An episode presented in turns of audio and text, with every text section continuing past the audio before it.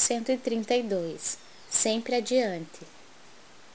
Porque de quem alguém é vencido, do tal faça também escravo. Segundo Pedro 2:19.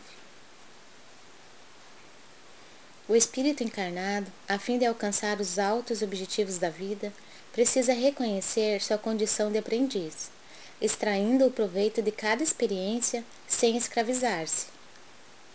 O dinheiro ou a necessidade material, a doença e a saúde do corpo são condições educativas de imenso valor para os que saibam aproveitar o ensejo de elevação em sua essência legítima.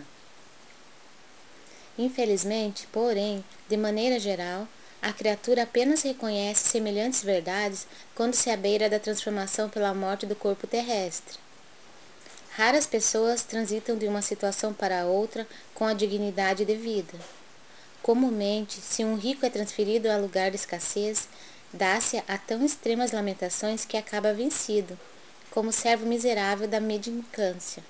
Se o pobre é conduzido a elevada posição financeira, não raro se transforma em ordenador insensato, escravizando-se à extravagância e à tirania.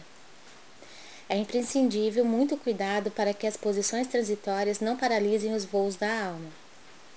Guarda a retidão de consciência e atira-te ao trabalho edificante.